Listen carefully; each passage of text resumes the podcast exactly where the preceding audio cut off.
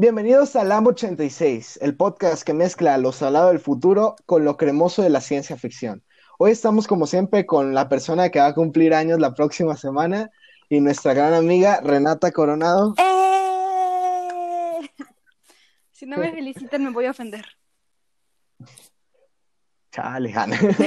vamos, a estar, vamos a estar grabando. Por Este, cierto, Oliver, como- ¿ahora sí me vas a dar regalo o va a ser como el cuarto año que no me das? Te regalo un capítulo de Lambo 86. Bueno, está bien. Digo, yo esperaba, no sé, un millón de dólares, un novio o algo así. ¿De Está dónde bien. voy a sacar un millón de dólares? A ver, así como, bueno, pues ya que les digo de este señor, ya les he dicho todo, el gran historiador, Salvador Soto, alias el Chava. ¿Cómo está, Chava? ¿Cómo les va, chamacos? Qué gusto estar compartiendo de nuevo con ustedes micrófonos. Renata, por supuesto que te vamos a felicitar. ¿Cómo carambas no? ¡Yay! Ahora que la cuarentena me arruinó mi fiestita, digo, lo A mínimo que merezco. O sea, sí, pero Bueno, toda esa gente no es yo. Entonces, ¿sí ves cómo se equilibra la balanza? eh, ok. Oliver. Y como siempre, y como, su- y como siempre, su servidor Oliver Ortega en este nuevo capítulo del podcast. Eh, ¿cómo están? Siempre así, siempre es un gustazo escucharlos ustedes. Este, eh, seguimos con este tema que es de tecnología, ciencia ficción. Hoy vamos a hablar justamente de esta parte que es este género, eh, podría decirse eh, cultural, literario, este, cinematográfico.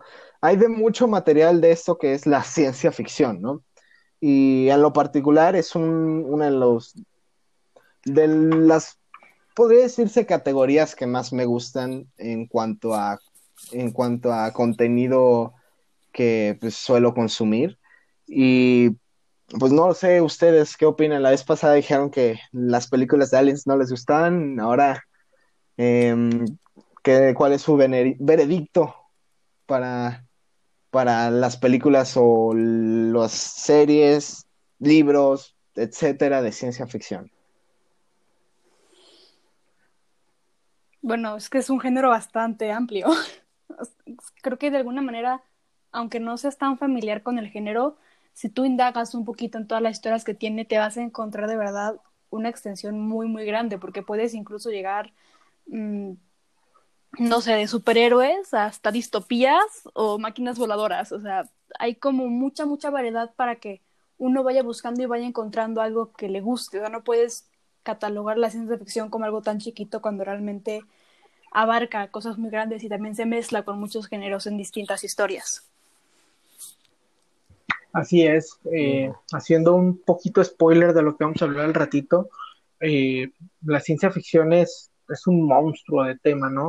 Es un monstruo porque abarca abarca precisamente eh, estas, estas temáticas tan ligadas entre sí como la tecnología, eh, incluso los que se han aventurado a, a teorizar sobre viajes en el tiempo y su relación con la física cuántica y con algunas de las disciplinas eh, que tienen un, que están fundamentadas en el método científico y que todos nosotros eh, conocemos, ¿no? Y, y siempre, siempre, esa es una característica de la, de la ciencia ficción, debe de estar lo más apegada posible a, a una, a una manera de, de aterrizarse, de, de poder tener como la velita encendida de que se puede llevar a cabo. Así es, chava, no es como la magia que lo puedes justificar con pues la magia y otros universos. Tienes que realmente tener un fundamento como para poder decir, ah, qué chingón, esto se podría hacer, o decir, ah, qué miedo, esto se podría hacer. sí, exacto. Exacto. Y pues este, esto mismo podemos ver reflejado en las, en las obras, podría decirse en general, exitosas de, de ciencia ficción, las que más se apegan a la realidad o las que te dejan este, este sabor de que va a pasar, no va a pasar, este, es muy ficticio o sí se apega mucho a la realidad es lo que pues llama de este género y, y pues, como decimos, las más exitosas son las que te dejan este sabor de boca para seguir con la temática de comida en Lambo 86. sí, recuerda que... Ah, perdón, Oliver, dale. No, no, no, sigue, sigue, chao. Perdón, eh, recuerdan que hace una semana les platicaba, o les, les comentaba, o les sugería, mejor dicho, a ustedes y a nuestros escuchas que, que le echaran un ojito a un autor, a un autor que a mí en lo particular se me hace, se me hace un cuate, eh, pues casi casi al estilo de Julio Verne, un, adelantado a su tiempo, a Isaac Asimov, eh, este, este escritor científico futurista eh, que tiene inventor incluso, ¿no? Que tiene en su haber una, una gran cantidad de obras literarias y que particularmente el día de hoy yo les quiero compartir un fragmento de una, de una novela de Isaac Asimov que se llama El fin de la eternidad. Esta novela la escribe en 1955 y en ella Isaac Asimov ya se da cuenta del derrotero que lleva la humanidad en los años que le toca vivir a él. En esta novela habla de una, de una, eh, ¿cómo se llama? Perdón, se me fue la, la palabra. Habla de una, de una comunidad de hombres que son viajeros en el tiempo. Él en esta, en esta novela les, eh, les llama los eternos, ¿sí? Que tienen ahí sus, sus mañas como comunidad, que Isaac Asimov ahí refleja alguna de las cosas que no le gusta mucho del, del, de la civilización occidental, ¿no? Y bueno, eh, les, ¿sí les puedo compartir un poquito de esta, de esta obra? Adelante, Chava, por favor. Gracias, gracias. Dice este fragmento que, que me gustó para compartirles el día de hoy. Dice, es posible que la teoría de la eternidad aún no esté lo suficientemente desarrollada, porque la barrera estaba allí. Alguien la había colocado alguien o algo. Desde luego, Twizzle, uno de los personajes, se equivocó en algunos puntos. Él creía que el hombre debe evolucionar, pero eso no es cierto. La paleontología es una de las ciencias que, nos que no interesan a los eternos, pero interesan a los últimos primitivos, y por eso yo sé algo de ella. Sé esto, las especies evolucionan únicamente para adaptarse a las necesidades de un nuevo ambiente. En un ambiente estable, una especie puede conservarse sin evolucionar durante millones de siglos. El hombre primitivo evolucionó rápidamente porque vivía en un ambiente imprevisible y duro. Pero cuando la humanidad aprendió a crearse su propio ambiente, se envolvió en uno de su propia creación, confortable y estable. Naturalmente, termina Isaac Asimov, naturalmente dejó de evolucionar. Como se pueden dar cuenta, es una, es una premonición, incluso me atrevo yo a, pensar en, en estos tiempos, en este año particular, en este 2020, en esta primera mitad del 2020 que nos toca vivir esta situación donde pareciere que a muchos nos está costando trabajo evolucionar con las nuevas formas de hacer comunidad que se nos que se nos van a presentar a raíz de este problema de salud, ¿no? No sé qué les parece este, este fragmento de, esta novela de, de Asimov. Me, parece muy interesante y, este, creo que vale la pena destacar que, que estas novelas, pues con los argumentos que dice, con, con pues las frases, de quotes que, que, que está mencionando en el, en el fragmento se puede, se puede observar perfectamente que sigue vigente y, y yo siento que este, a veces no se puede predecir exactamente qué va a pasar en el futuro, pero creo que para haber escrito esto debió haber conocido bastante bien a cómo actúa una sociedad, cómo actúa un ser humano. Y es esta parte de, la ciencia ficción que se basa en argumentos dados en la época en la que están, em, en lo que tienen para poder hacer una proyección, predicción hacia de lo que podría ser posible en el futuro y cómo a veces, varias veces, este, suele suceder eso y nos dejan con piel de gallina como este señor. Y sí, creo que es uno de los, por eso se me fue, por eso creo que es uno de los géneros más extensos y más mm, ricos, porque necesitas un background y tener una investigación y tener un planteamiento y un conocimiento de lo que vas a escribir, lo que vas a plantear muy grande, porque al final es algo que sí termina trascendiendo, pero como está hablando del futuro y como está hablando de todas estas cosas, no puedes solamente ponerte a escribir lo primero que se te venga a la mente, porque entonces no funciona. Exacto. Y en cuanto a literatura, eh, podemos decir que, que, cuando hablas de ciencia ficción, se te viene a la mente este señor Isaac Maximov, sí, se llama así, este, nunca supe pronunciar bien su nombre, el mismísimo Ray Bradbury y Julio Verne, por supuesto. Eh, ¿algún, ¿Algún comentario que quieran agregar a esto que acabamos de decir? Fíjense, chamacos, que precisamente ahorita que, ahorita que mencionas a, la gran mente eh, del siglo XIX, este señor francés Julio Verne, hay, hay un relato de Eduardo Galeano en su libro Memoria del Fuego, volumen 3, donde menciona a un inventor brasileño, no sé si ustedes conocen el nombre de Alberto Santos Dumont. Mm, ¿Lo habían escuchado en, en, alguna ocasión? Me suena. Alberto Santos Dumont me suena. Fue una, fue uno de la, una de las mentes más eh, más evolucionadas de, la América Latina de finales del siglo XIX y principios del siglo XX.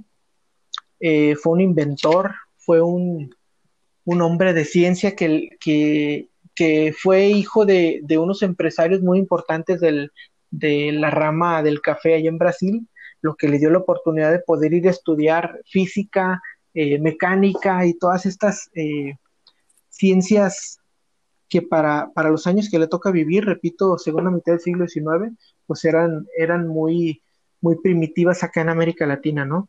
Y a este señor Alberto Santos Dumont le toca, le toca la fortuna de ir a estudiar a Francia y Eduardo Galeano relata que tuvo la osadía y la fortuna también de conocer y estrechar la mano de Julio Verne, que le llamaba, dice Eduardo Galeano, lo llama mi capitán y lo mira sin parpadear. Y es este, pues, ya, ya con el, con el antecedente de, de, de que quien no conoce a Julio Verne está, está en pañales en la ciencia ficción. No, no se puede hablar de, de películas de, de mil y un inventos o no, no te quieras hacer el muy sabiondo de, de que, ah, yo me sé todos los cómics de pe y todas las películas de, la, del área y has leído eh, 20 mil leguas de viaje submarino, ¿qué es eso? No, no, no, no, no, no, chamacos. Eso sería, sería un tanto imperdonable, pero, pero puede, puede suceder. Así que a los, a nuestros escuchas, si no ubicas a Julio Verne, pégale, pégale a la lectura, chamaco. Ponle pausa, ve a leer y luego regresas. sí, sí. Yo, te mando el PDF de 20.000 leguas de viaje submarino. Este. Mínimo la versión para niños del barco de vapor, ¿no? De la que te terminas en 14 páginas. ya de perdidos.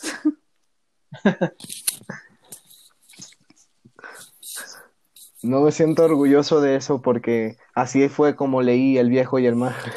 Todos empezamos leyendo así. Así es, es, parte, es parte de lo que, de lo que menciona Isaac Asimov en esta, en esta cita que leímos hace ratito, ¿no? El que, el que, el que se encuentra en una zona de confort pues no va a evolucionar. Y así con la lectura. Ya me están haciendo ojitos aquí los miserables, ¿eh? Ya me están haciendo ojitos. A mí el diario. ya no sé que te están haciendo ojitos, Oliver, Ahí me está viendo. pero con odio. Con ganas de. Con odio. Me criticaste. ¿Qué te sucede? ¿Quién te crees? No, pues.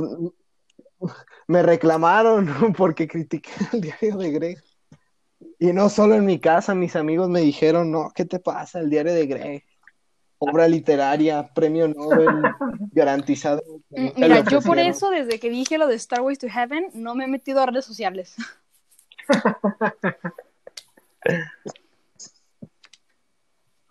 No. Em, estábamos hablando de Julio Ah, Verne.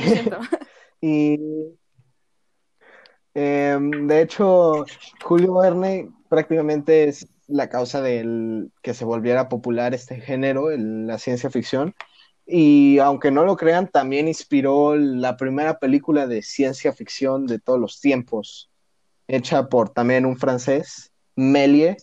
Eh, hizo un pequeño corto, hoy en día se le llama corto, un cortometraje, para quien no sepa, es una es una grabación, mm, es un, una- un filme de una duración de, de menos de 30 minutos. Y, eh, según yo, este cortos que se llama eh, Viaje a, a la Luna, que está inspirada en un libro de Julio Verne, em, dura 22 minutos o algo así, y es la primera podría decirse la primera película de ciencia ficción y la primera en usar efectos especiales. Sí, hace una semana que hablabas de ella, eh, me metí a darle eh, una, una ojeadita. No está, no me la encontré completa en YouTube. Está así como en unos en fragmentos. No, no le, no le hurgué mucho también. Y, y es bastante interesante cómo, cómo esta, este intento, este intento por, por generar algo diferente a lo que, a lo que se venía haciendo, también es, eh, sirve como influencia, ¿no? Para, para otras, para otras personas que, que se aventuraron a, a trabajar en el, en, en ese, en este, en esta temática tan, tan rica y, hablamos ni más ni menos que de Orson, eh, Orson Welles, ¿sí?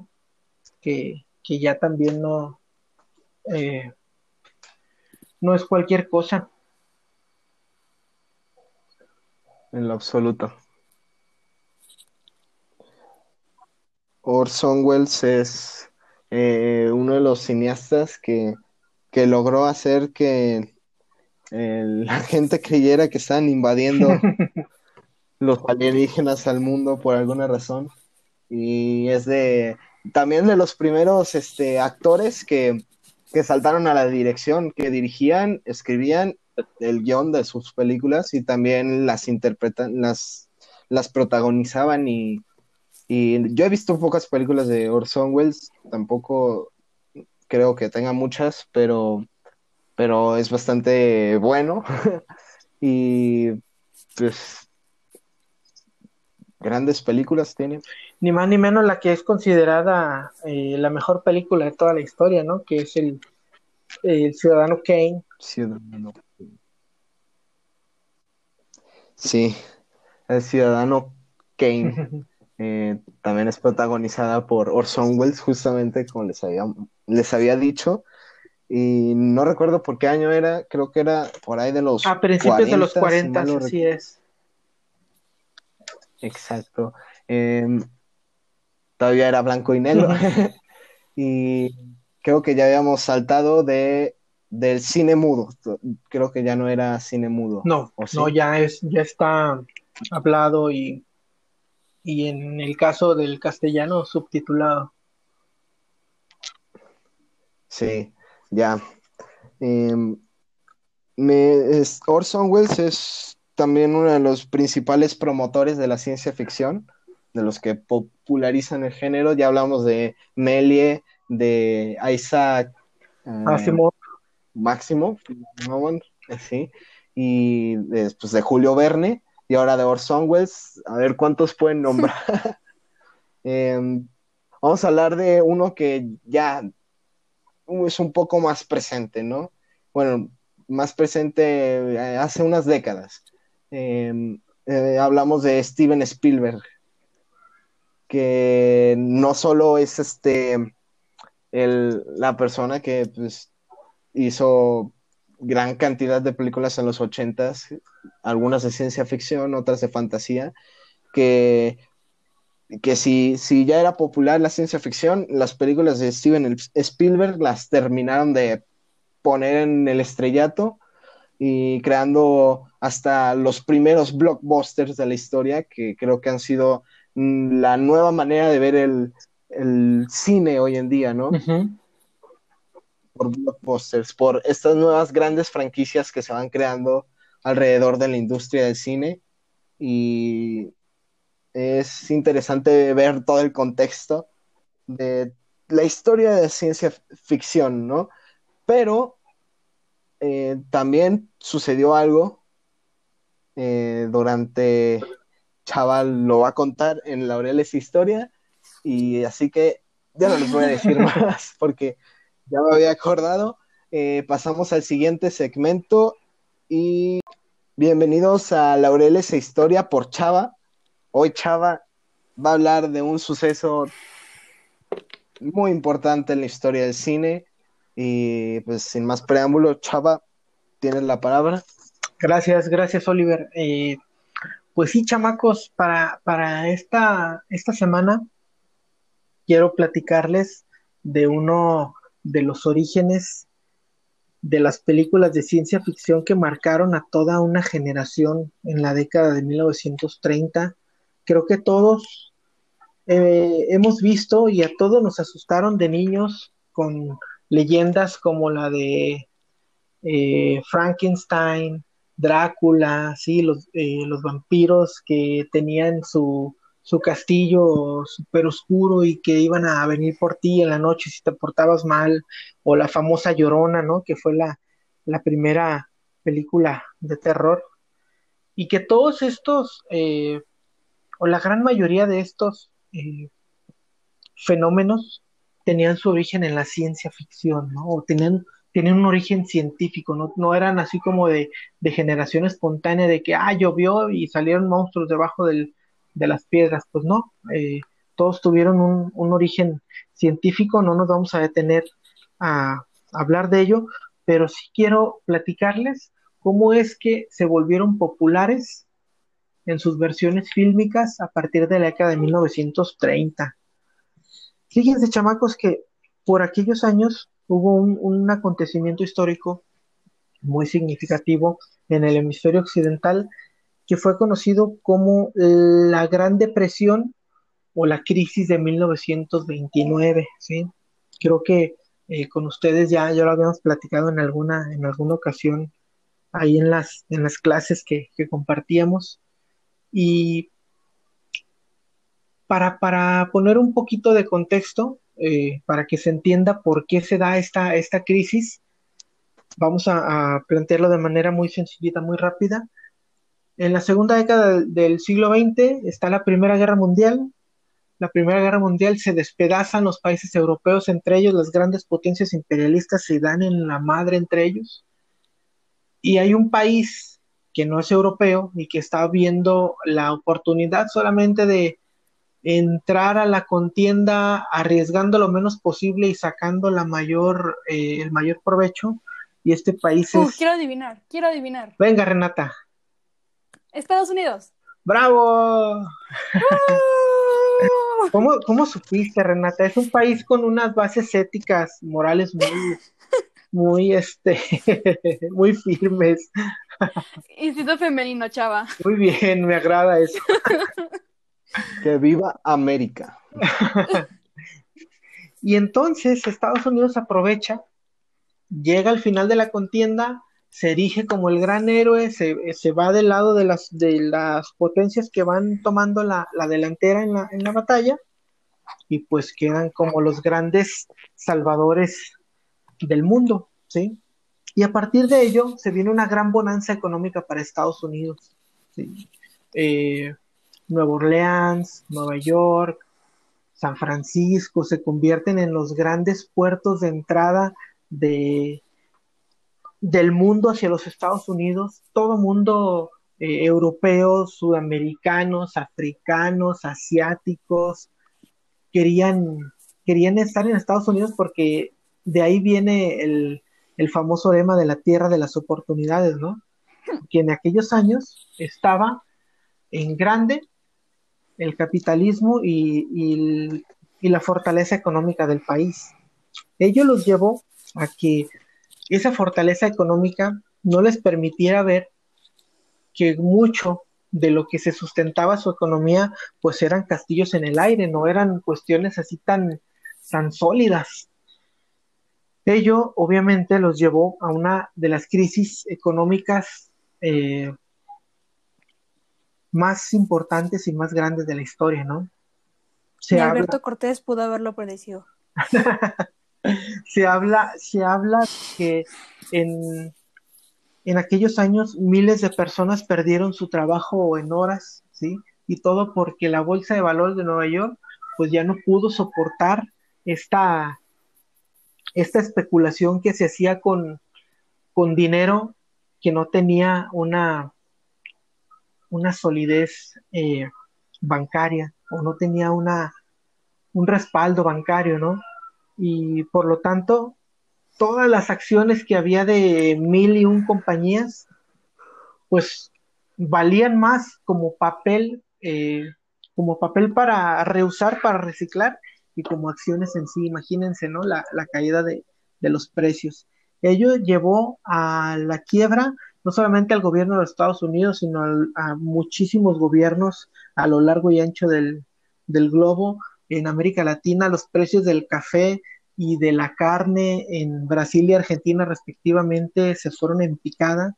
Los historiadores de la época mencionan que era eh, más rentable dejar que el café se pudriera en las plantas a, a pagarle a alguien que lo recogiera y lo, y lo procesara, ¿no? Para, para venderlo.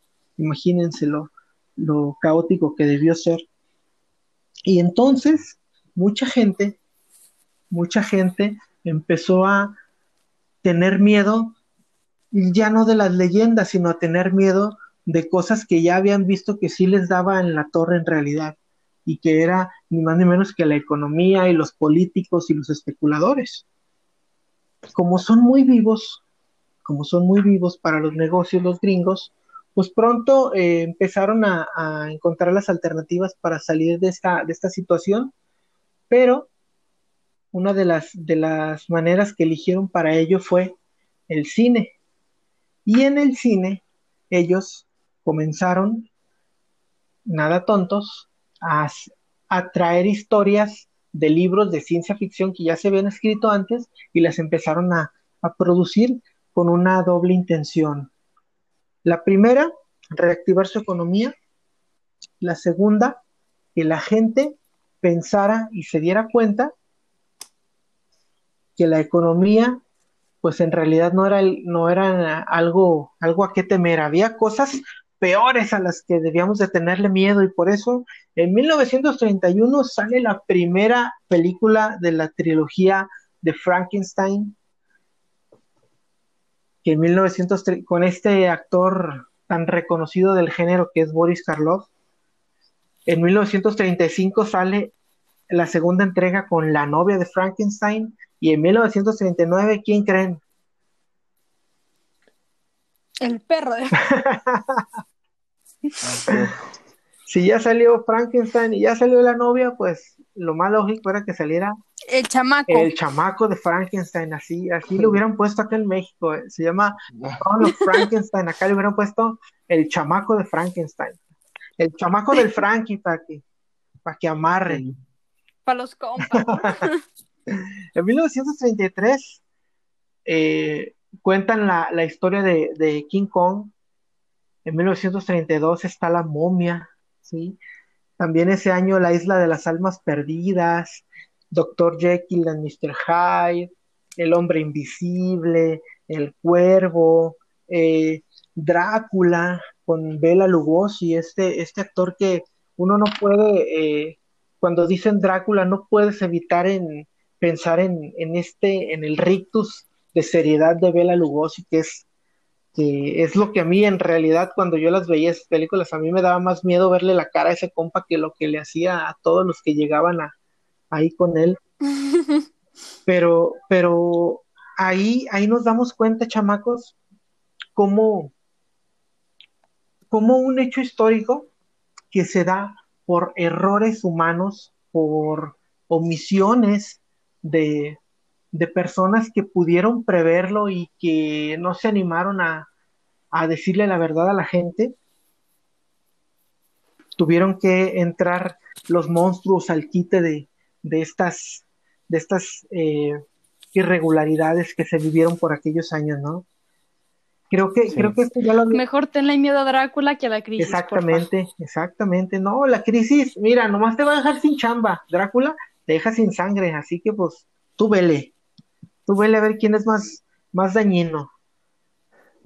Y aquí, aquí se puede hacer un paréntesis, este, justo fue, fue en el momento preciso en el que el cine se estaba volviendo popular en Estados Unidos. Así es, así es. eh, le toca, le toca a este género de, de monstruos y a este género de, de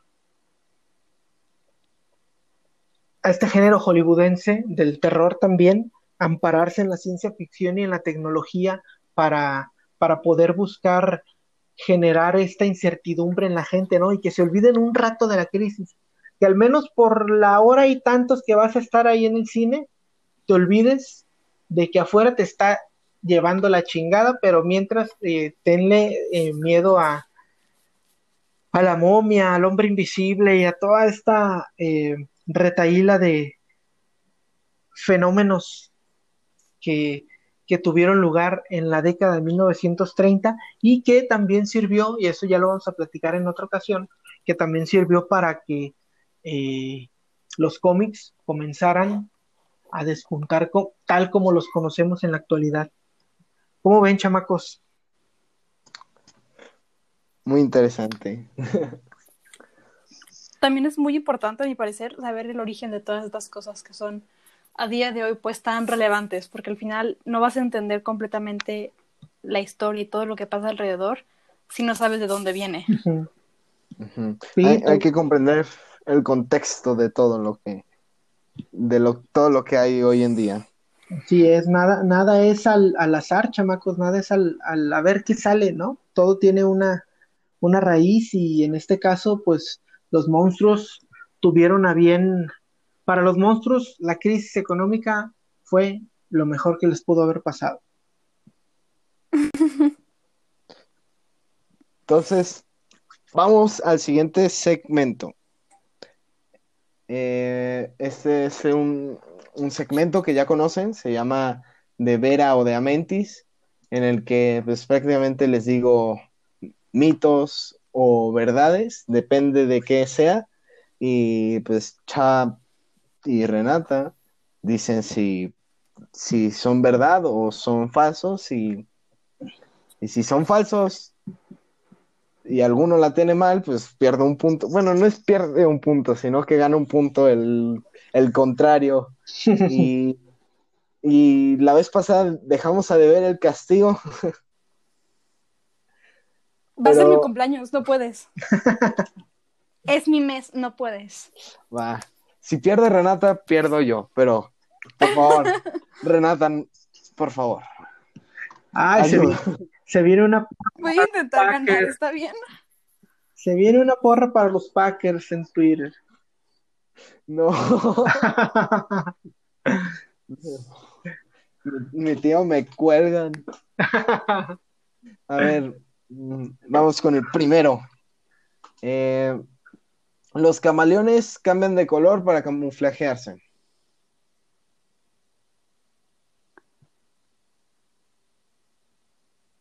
¿Es verdad o falso? Yo digo, que siento que es una pregunta tan fácil que es trampa. No confío en ti, Oliver. Sí, la otra vez nos estuvo eh, ahí jugando con cosas medio capciosas. A ver, e- e- es, fácil, a ver. ¿Los camaleones se camuflajean? No, no se camuflajean.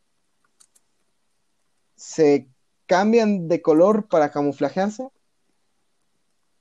Se andaban cambiando de término. Mm.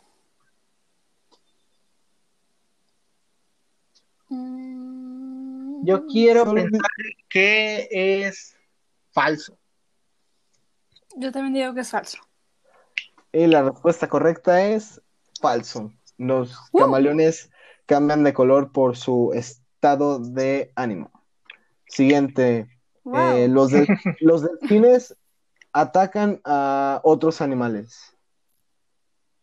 Los delfines. ¿Falso? Yo quiero pensar que yo me voy a ir con lo verdadero y ahorita explico por qué una referencia a Simpson muy absurda, pero me voy con verdadero. Oh, rayos, yo no tengo referencias a Simpson. Estoy en clara desventaja. la respuesta es que es verdadero. Oh. Los delfines atacan a otros animales. A ver, Chava, explica tu referencia a los Simpsons.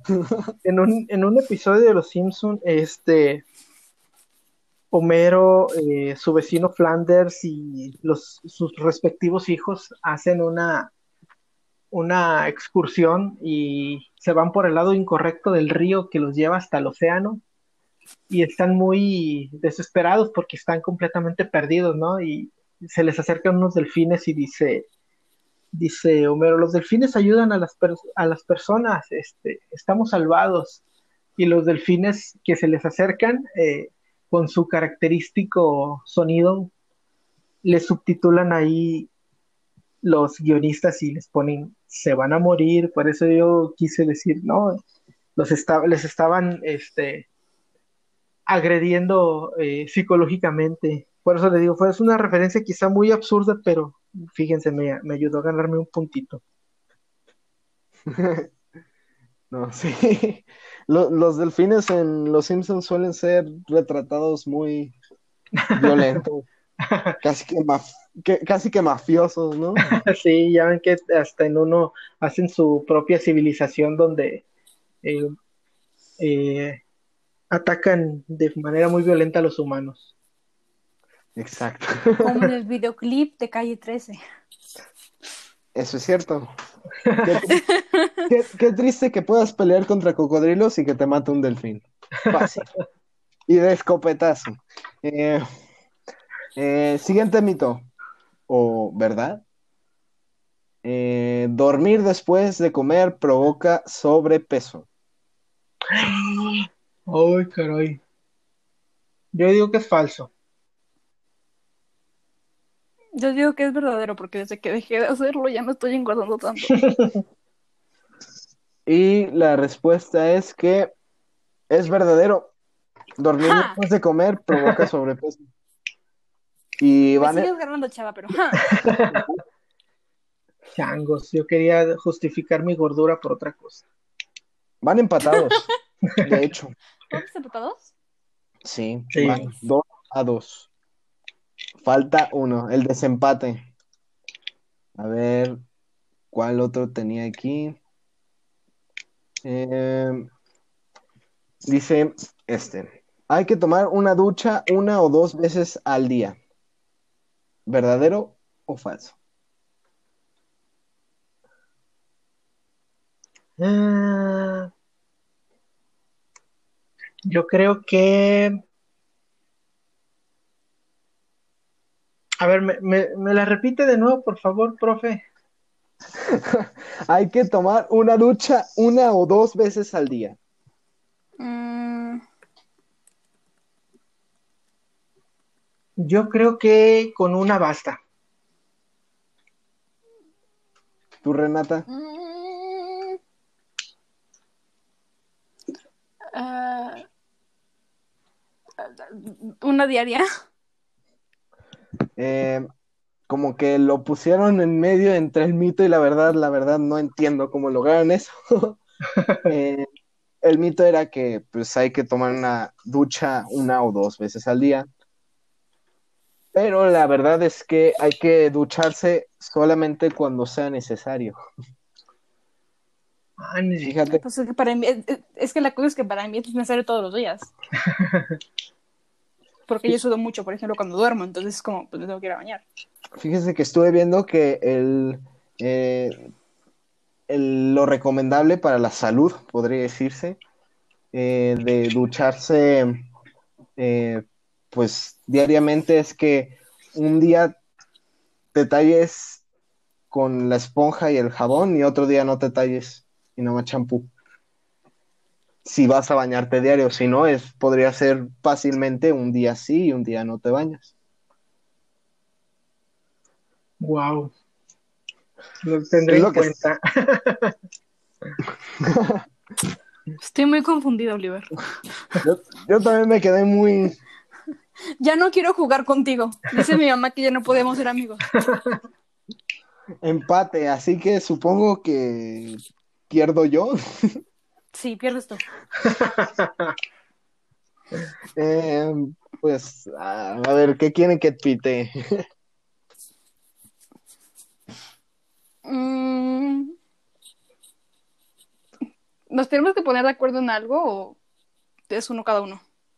Mm, pónganse de acuerdo por mi integridad y mi salud.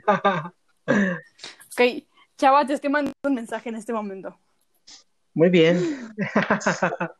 En lo que se ponen de acuerdo, yo les voy a explicar la, la siguiente pues dinámica que tenemos que es nueva. Y se llama Jardín de los Olivos, digo, Oliver. Eh, top Olivos. Y ahora pues les digo que es una nueva dinámica, Eh, les explico, me tomé la libertad, el tiempo para hacer una lista de de mi top 5 de películas favoritas de ciencia ficción en este momento, eh, que es prácticamente lo que vamos a estar haciendo en esta sección, dar tops, dar listas de, de lo mejor para nosotros en cuanto a personas. Y no solo va a ser de películas de ciencia ficción, y no solo voy a ser yo. Algún día Renata podría ser, ah, estar hablando de, de su top 5 de musicales. Siempre Top con 5 musicales que me hicieron llorar como un bebé a las 3 de la mañana. Hamilton 1, Hamilton 2, Hamilton 3. Los Miserables. Los miserables. Eh, con, eh, con siempre con coherencia el tema que llevamos durante el podcast, programa, eh, capítulo. Y en fin, hoy vamos a estar, este, vamos a estar hablando de lo que hemos llevado de, durante este capítulo, que es la ciencia ficción. Y pues, antes de que empecemos, adivinen qué, qué películas están en este top. Mm, Quiero ver si latina. Mm, Debe de estar E E.T. Eh, casi. mm, no, es que nos la está dejando muy difícil. Ah, el planeta de los simios. También muy, muy cerca. Mm, La naranja mecánica. Eso es de ciencia ficción. Ciencia ficción. No, esa. Eh, bueno, No. sí, sí, sí, puede- trae algunas cosas. Es que según yo este, sí entra dentro de la categoría. O sea, no, no es como tal cual ciencia ficción, pero según yo sí llega dentro de la categoría, así si le raspas. Sí, Es trae muy buena película. cosas futuristas. Pero, pero pues no hay que tomarla para esta lista, Bueno, sino para bien. otra. Bueno. Eh, Santo contra el. Doctor Muerte, ¿se- ¿será acaso? ah, Chamacos, en algunos círculos universitarios, aunque no lo crean, las películas del Santo son de culto. Santo contra las momias. De Santo contra el espectro, el espectro del estrangulador. El Santo y el Blue Demon. El, la, Contra las momias de Guanajuato. y es el, el, podría decirse el crossover más esperado de la, del cine mexicano. Incluso más importante que los Avengers. ¿Va a estar Avengers? No, eh, ¿Ah? Olvídalo, sigue. Tú sigue. Bueno, ya se los voy a decir, ¿ok? venga. A ver. Eh, número 5. 2001 Odisea en el espacio. Una de las, de espera, las espera, películas... espera, ya sé cuál va a estar, ya sé cuál va a estar. ¿Cuál? A ver, antes de futuro. que empiece. Está cerca. Está cerca. Eh, 2001 Odisea en el espacio es la una de las películas más importantes que hablan sobre el espacio. Eh, también cuenta con la banda sonora más icónica al hablar de ciencia ficción, podría decirse.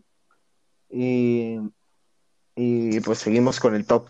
El 4 es nada más y nada menos que la gran y taquillera Star Wars.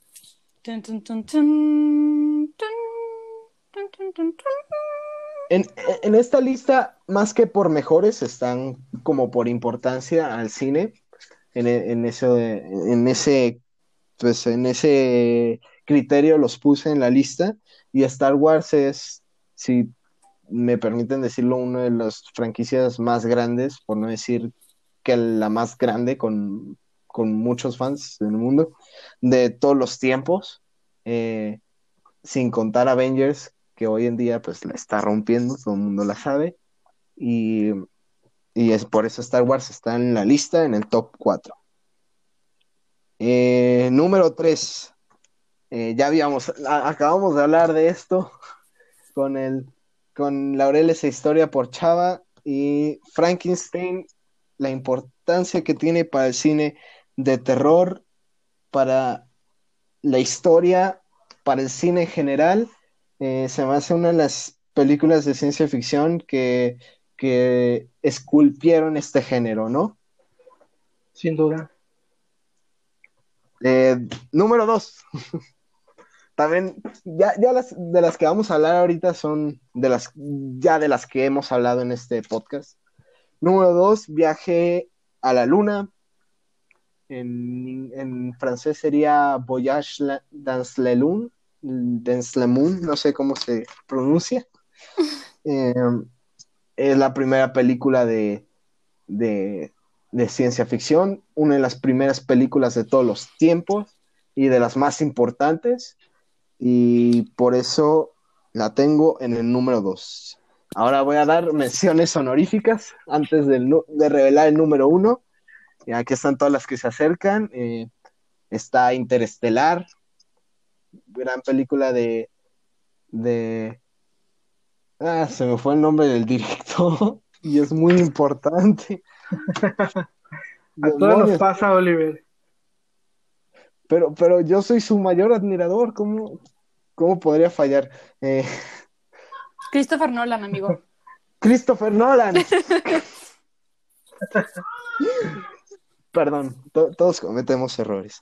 Y Interestelar, Avatar, una película que revolucionó en efectos especiales.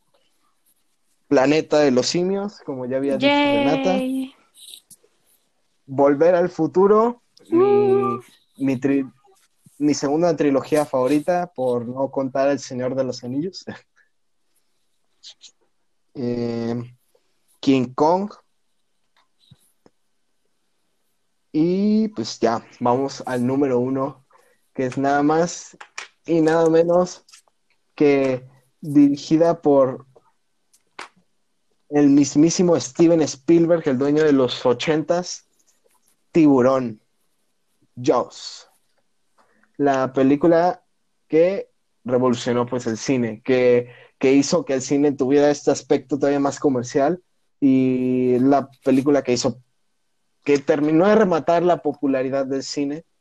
Eh, Jaws fue el primer blockbuster de todos y, y la importancia de los blockbusters, blockbusters hoy en día para el cine es lo que le abre el camino para el número uno de la lista de películas de ciencia ficción. ¿Qué les pareció?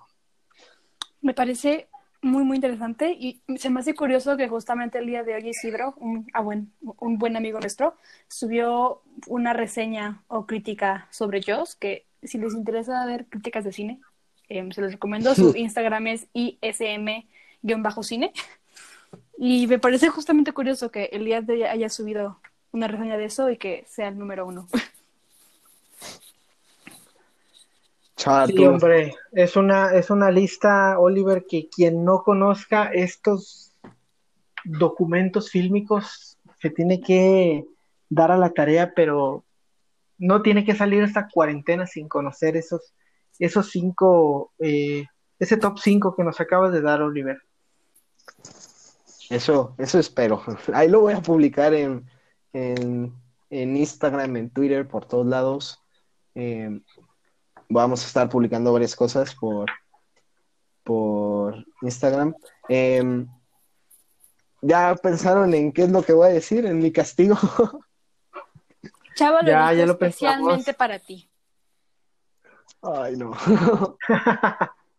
vamos, somos, vamos a ser benévolos contigo, Oliver. Solamente te vamos a pedir que en una publicación en, tu red, en tus redes sociales eh, hagas, hagas eh, una, una porra utilizando los hashtags de los halcones marinos de Seattle y de los empacadores de Green Bay para satisfacer nuestros gustos en fútbol americano de Renata y míos respectivamente. ¿Cómo ves? Eh, demonios. Bueno, por si como sea, pero me tienes que ir ah, ese, sí. Eso sí va a pasar. Y tienes que decir que soy la mejor amiga que has tenido en tu vida. Y me tienes que echar muchas flores o me voy a enojar. Y voy a decir que los hijos son importantes. te está doliendo decirlo ahorita, te está doliendo. Eh, mira, para, para que digas que, para que no digas que me está doliendo, te regalo todo el próximo podcast. El próximo podcast eres libre de poner lo que quieras. Oh Tú decides el tema, aunque no, aunque no salgamos. A ver, ¿de qué quieres hablar? No lo sé, tengo que pensar, es demasiada responsabilidad. Bueno, Renata, ya saben, va a escoger el tema de la próxima semana, va a escoger también las secciones que quiera poner, si quiere crear nuevas. Eh, yo voy a hablar mal o bien de equipos de americanos los que no le voy en Twitter em, esto fue todo del Lambo 86. Fue un gusto em, escucharlos ustedes y espero que haya sido también un gusto para la gente que nos escucha. Eh, como ya es tradición, siempre lo he dicho, ¿quieren dar alguna conclusión a este, a este tema? Mi cumple es el 20 de mayo, felicítenme. Eso es, eso es como. Eso engloba lo importante de lo que hablamos hoy, ¿no? Así es, claro que sí. Ay, Dios mío, me estoy convirtiendo en la chica que me caía mal en la escuela. Olvídenlo, mi cumpleaños es el 20 de mayo, no me feliciten. ya está, muchachos, no vayan al mercado. Eh, eh, chava. Gracias, gracias, chavacos. Como siempre, me divierto mucho con ustedes. Gracias a todos los que nos escuchan. Lo que les guste y lo que no les guste, compártanoslo por favor en nuestras redes. Ahí, ahí nos van a, nos van a encontrar muy fácilmente echando chisme y gracias por escucharnos. Yo les quiero decir que fue un gran capítulo donde hablamos de contexto, de historia del cine, que a mí me interesa muchísimo. Eh, así que voy a hacer una despedida digna. Eh, pues escuchen este podcast y recomiéndalo. Escuchen este podcast, lo dice al final del podcast. Sí, pero que sigan escuchándonos, es lo que quiero decir, que le den seguimiento, que, que lo compartan y eso, eh, porque hay muchas cosas a las cual temerles más, más que al LAM 86. Esto fue todo. Hasta la próxima. Bye.